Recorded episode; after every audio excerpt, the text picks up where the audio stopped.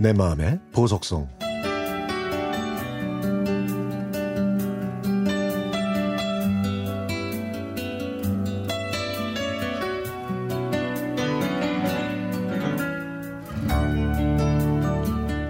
신발 분실 시 책임지지 않습니다. 식당에서 가끔씩 볼 수 있는 문구입니다. 고령화 사회가 되면서 좌식 테이블보다는 입식 테이블로 개조하는 식당이 늘어나고 있지만 아직도 신발을 벗고 들어가야 하는 좌식 식당도 꽤 있는 편이죠. 그래서 손님들로 붐비는 가게는 신발 분실을 대비해서 입구에 비닐봉지를 비치하는 경우도 봤습니다. 얼마 전에 가족들과 추어탕 집에서 밥을 먹고 나오는데 신발장에 넣어둔 제 운동화가 보이지 않는 거예요. 그래서 다른 칸을 살펴보니까 제 운동화 한 켤레만 있어서 자세히 봤더니 그것마저 제 신발이 아니었습니다. 제가 신발장 앞에서 두리번거리고 있으니까 사장님이 오더니 신발이 바뀌었냐고 묻더군요. 아마 이런 일이 자주 있었나 봅니다. 그런데 사장님이 다가와서 물어보니까 이상하게 더 헷갈리더라고요.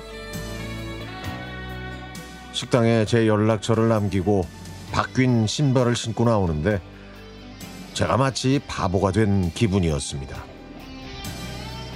신발을 잃어버렸다는 것보다 한순간이지만 아, 이거 내 신발이 맞나?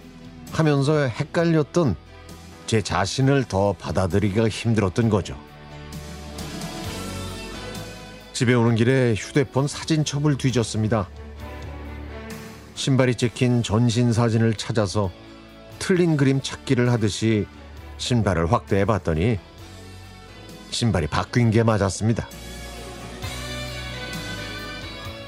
그때 문득 신발을 바꿔 신고 간 사람한테 연락이 오지 않을 거라는 이해감이 들더군요. 왜냐하면 신발을 잃어버린 제 입장에서도 이렇게 당황스러운데 신발을 바꿔 신고 간 그 사람도 무척 속상할 테니까 말이죠. 아이도 아닌데 신발을 바꿔 신었다는 것만으로도 창피할 것 같았죠. 저보다 나이가 많은 분이 그냥 실수한 거라고 그렇게 이해하고 나니까 마음이 한결 가벼워졌습니다.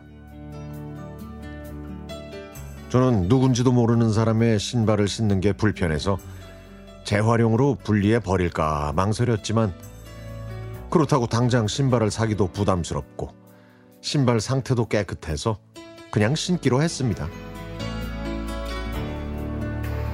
제 신발을 잃어버린 지 일주일이 지났지만 제 예상대로 식당에서는 연락이 없었습니다. 신발을 신을 때마다 발에 착 붙지 않고 살짝 겉도는 느낌이 들어서 불편하긴 하지만 이건 마저 신다 보면 또 적응이 되겠죠. 신발이 바뀐 경험을 했더니 그 다음부터는 신발을 벗고 들어가는 식당에 갈 때는 더 신경이 쓰이네요. 그래서 요즘에는요 사람들 손이 쉽게 닿지 않게 신발장 구석자리나 맨 아래 칸에 넣는 버릇이 생겼답니다.